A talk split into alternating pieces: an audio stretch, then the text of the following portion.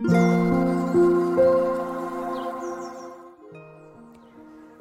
さんこんにちは、なおこです。インタビューライターがお送りするつづるラジオ。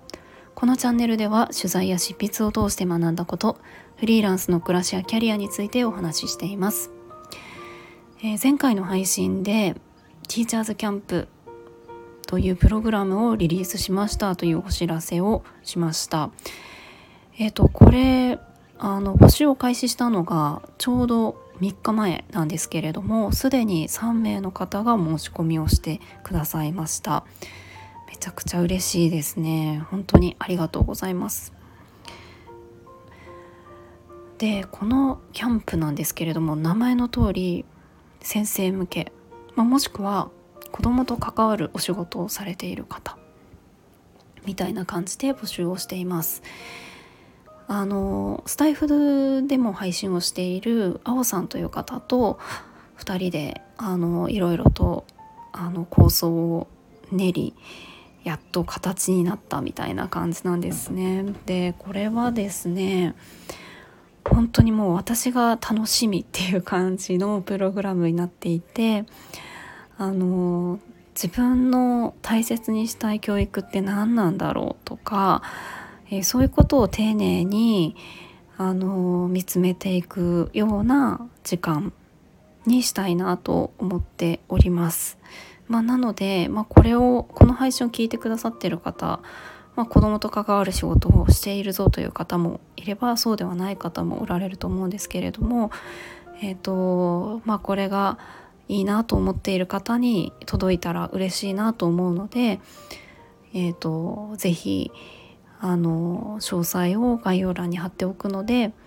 見てもらえればなと思いますしもし見てこう知り合いとかに興味ありそうな方がいたらシェアをしてもらえたらとても嬉しいです。ということで、えー、今日の本題に入りたいと思います。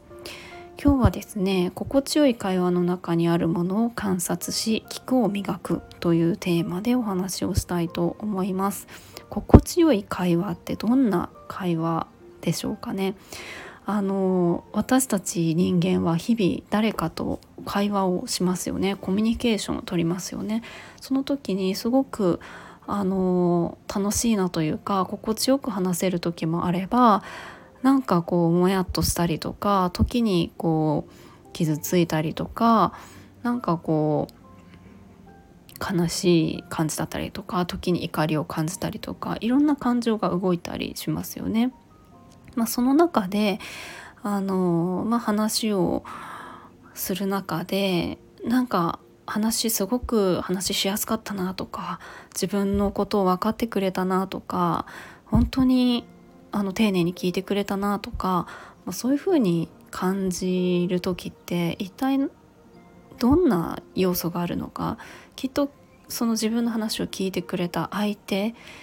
のなんか姿勢だったりとかそういうのがすごく良い場合だと思うんですよね。で私は普段インタビューの仕事をしているので聞くっていうところに関してやっぱり自分の技術を磨きたいなっていうふうに思っているんです。でそのための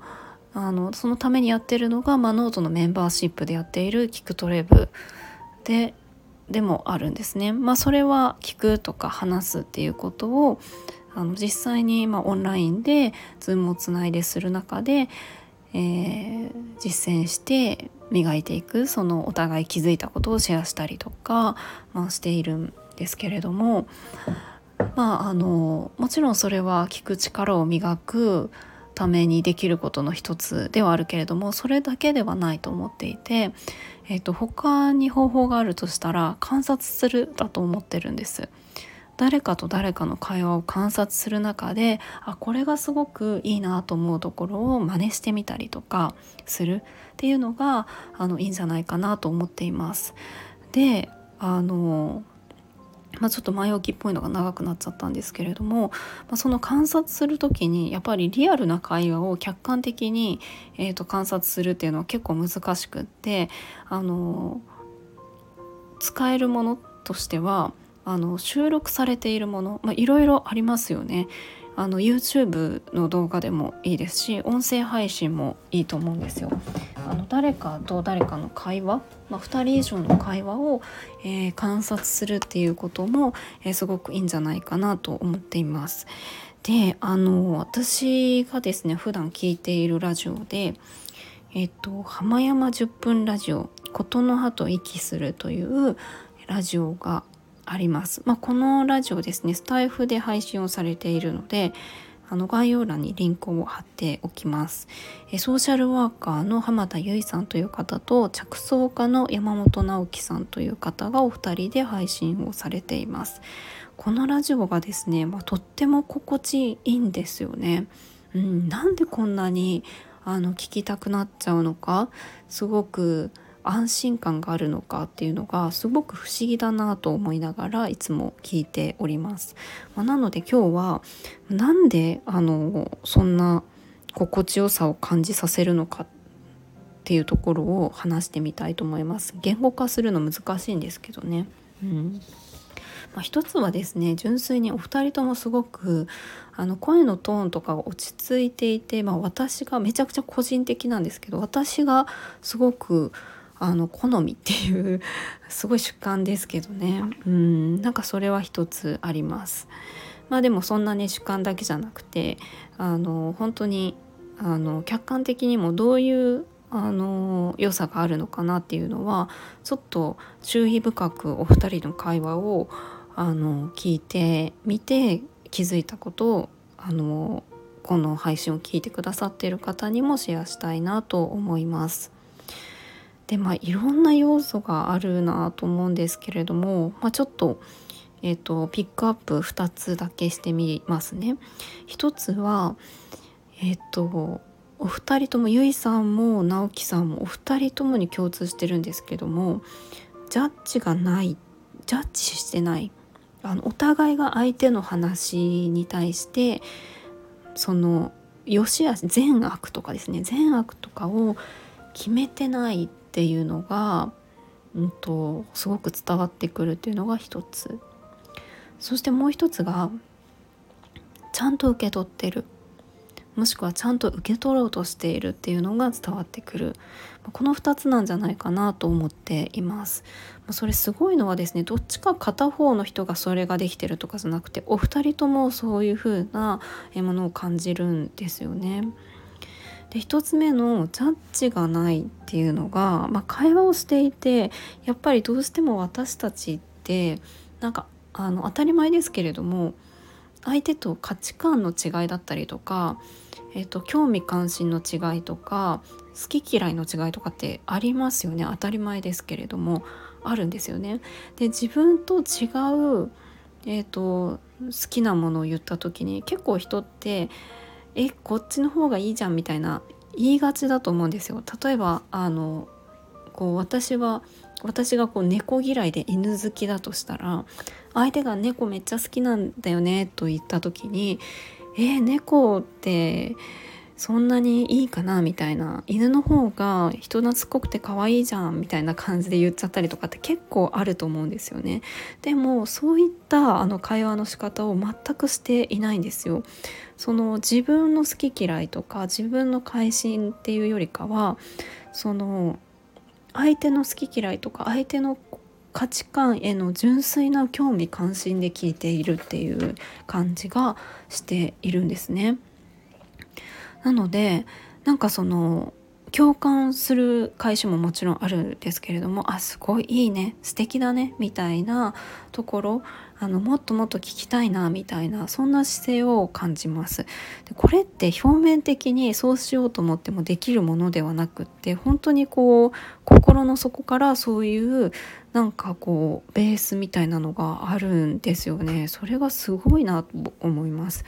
でもう一つのそのちゃんと受け取るみたいなところもまあちょっともしかしたらそのジャッジがないっていうところと共通しているかもしれないんですけれどもあのやっぱりその話半分で聞いちゃうことってある相手の話を聞きながらどこか自分はこうだなとか考えてたりとかちょっと何聞こうかなとか考えてたりとかそういうのってしちゃいがちだなと思うんですよね。でもそうじゃなくってあの自分がうんと、こう受け取ったよみたいなところとかさらに聞くみたいなところをお互いがしてるんですよね。例えばですけれどもそうそのちゃんと受け取ってるなって感じるのがえっ、ー、とねその自分はこう解した解釈したよこう受け取ったよっていうのを返してる場面とかがあるんですよ。あのですねあのなんかどこの回だったかなと思うんですけどなんか餃子の話をしてる時があってなんか餃子を焼く場面でこういうところで幸せを感じたんだよねみたいな話をあのゆいさんの方がしている時にあの直樹さんがですねあの自分が受け取った解釈というかを話してるんですよ。ちょっと私の言い方がすごい下手くそすぎて申し訳ないんですけれどもあのなんかもう一回説明するとですねゆいさんが